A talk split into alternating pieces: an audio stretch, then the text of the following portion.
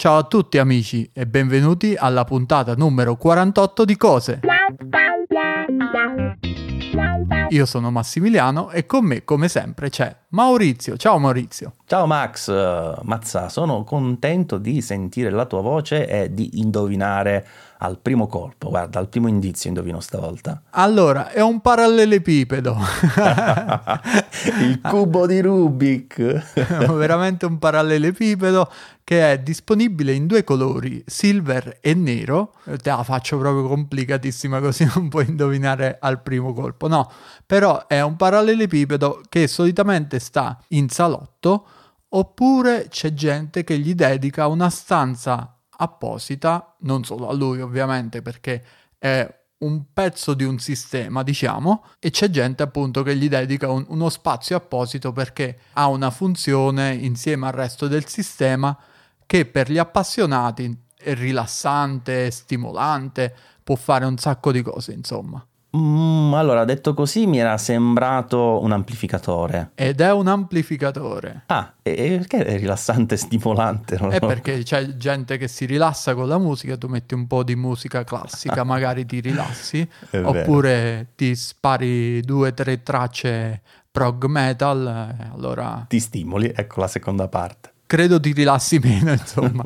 allora, nello specifico ti voglio parlare di un prodotto che mm, ho provato, sto provando da, da qualche giorno ed è l'amplificatore stereo, che è una cosa strana da dire in questi tempi in cui eh, si esalta molto di più la, la multicanalità, eh, sì, la sì. spazialità con l'audio spaziale di Apple e con i 7.1 Virtual Dolby Surround e chi più ne ha più ne metta, questo è un amplificatore stereo e che sto usando per ascoltare i miei dischi in vinile, quindi abbinato ad un giradischi ed è lo Yamaha A-S201.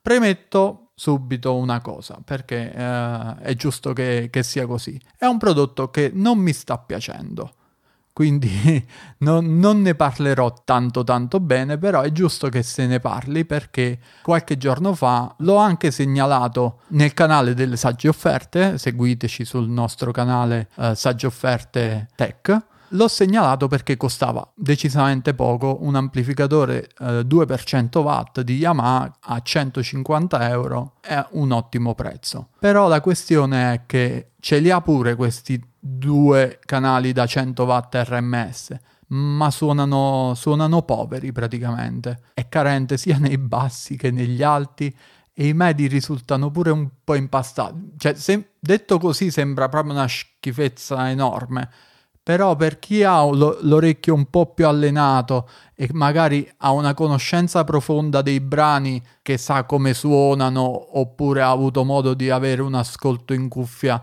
mh, privilegiato, nel senso che magari ha un DAC, ha una cuffia di un certo livello oppure ha avuto un impianto preesistente di un certo livello, eh, si renderà conto come questo amplificatore eh, abbinato praticamente a qualunque tipo di cassa perché lo sto provando sulle tre vie, lo sto provando sulle due vie, a scaffale, da terra, eh, lo sto provando perché mi rifiuto quasi di credere che sia una ciofeca simile e, ehm, e, però praticamente n- non ha presenza. L'ho collegato anche sul mio DAC ho detto vabbè saranno i miei dischi che chissà sono un po' vecchi e hanno perso un po' di dinamicità, quindi l'ho collegato al DAC perché c'ha una marea di ingressi, ha 5 ingressi più l'ingresso fono, quindi ci si potrebbe in teoria collegare un impianto intero con piastra e con lettore CD, con radio, si potrebbe fare un grande impianto. Però allora ti spiego subito come te ne accorgi in un attimo. Tu mandi in riproduzione un brano, un quello che è da, qualu- da qualunque sorgente e inizia a alzare il volume. 10, 20, 30, 40, a 50 si inizia a sentire qualcosa. Cioè, non dico proprio che si inizia a sentire, ma inizia a poter ascoltare un po' di musica. 60 è un volume eh, nel quale puoi ancora dialogare abbastanza bene con chi ti è intorno.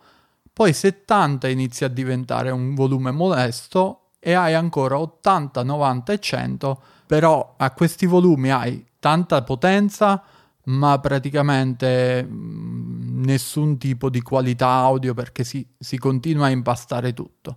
Diciamo che il suo volume d'ascolto è fra 50 e 75 più o meno, solo che capisci hai perso praticamente i primi 50 uh, punti del volume uh-huh. senza avere nessun tipo di guadagno audio. È un comportamento molto strano per un amplificatore stereo. Ma può essere un disallineamento con, uh, con le casse? No, perché sto provando 4 ohm, 8 ohm, 6 ohm, le sto provando tutte. Non ha un selettore per uh, l'impedenza d'uscita, quindi dovrebbe avere tipo una specie di autosense per, uh, per quanto riguarda le casse. Mm-hmm. Io appunto ne volevo parlare per dire se potete evitatelo. perché io pensavo, hai visto ci sono tanti di quegli amplificatori cinesi in classe D eh, che costano sulla 100 euro più o meno, che però alcuni suonano pure decentemente, che ne ho provati, ne ho provati diversi anche di quelli e suonano meglio di questo. Vabbè, in classe D sicuramente più potenza ti danno a parità no? di watt. Eh sì, ma eh, incredibilmente, a parte che questo non sta specificato che, che, classe è. Io l'ho preso perché aveva all'ingresso fono che solitamente invece gli amplificatori cinesi non hanno e quindi bisogna fare affidamento al um, preamplificatore fono che è solitamente integrato nei giradischi di fascia uh, medio-bassa, insomma. Ho capito. Stavo guardando nelle recensioni che quasi tutte sono 5 stelle, ma ce ne sono un paio che in effetti sono piuttosto critiche su... Ma anche se qualità. leggi le 5 stelle, alcune sono, sono critiche. Io non, non, mi, non, mi, faccio capace di questa cosa. Eh, perché forse dicono in relazione al costo comunque suona, insomma, cioè, se si eh, sente. Sì, la, la questione è questa, sì, bravo se sei veramente alle primissime armi, lo paghi poco, alla fine suona. Non è che non emette, non emette suoni, i suoni li emette, però è come li emette. Senti, a questo punto ti faccio una, una domanda. Eh, il mio sintamplificatore Yamaha, no? Ha eh, per la regolazione del volume un funzionamento diverso, cioè... Sì, a, a dB. Esatto, c'hai dB, quindi parte Perché ce da... l'ha pure il mio. Esatto. E però pure lì noto che c'è una prima parte, che ne so, meno 40 dB e che non si sente proprio niente. Devo salire per iniziare a sentire. Diciamo, bene. bisogna stare insomma intorno ai meno, meno 20 per, uh, per, sentire. Sì, meno 20, meno 30 si sente grosso mm-hmm. modo. Però all'inizio ho in effetti una, una zona completamente vuota eppure tu sai, lì ormai è un sistema 5.1 abbastanza potente. Sì, no? sì, sì, sì. Cioè, quando sale però si sente bene, si sente bello pieno. Lo so, io eh. perciò pure ho scelto Yamaha perché anch'io ho un sinto amplificatore Yamaha per il mio impianto Dolby e mi trovo bene con quello ha effettivamente una prima zona vuota, ma quella ce l'hanno pure un po' tutti, però è una zona vuota di 10%, 15, massimo 20%. Mm-hmm. Tu, tu, lo metti, diciamo, a parte la scala in dB e logaritmica, quindi eh, ci, ci proprio sta fisicamente che la prima zona sia vuota. Ok.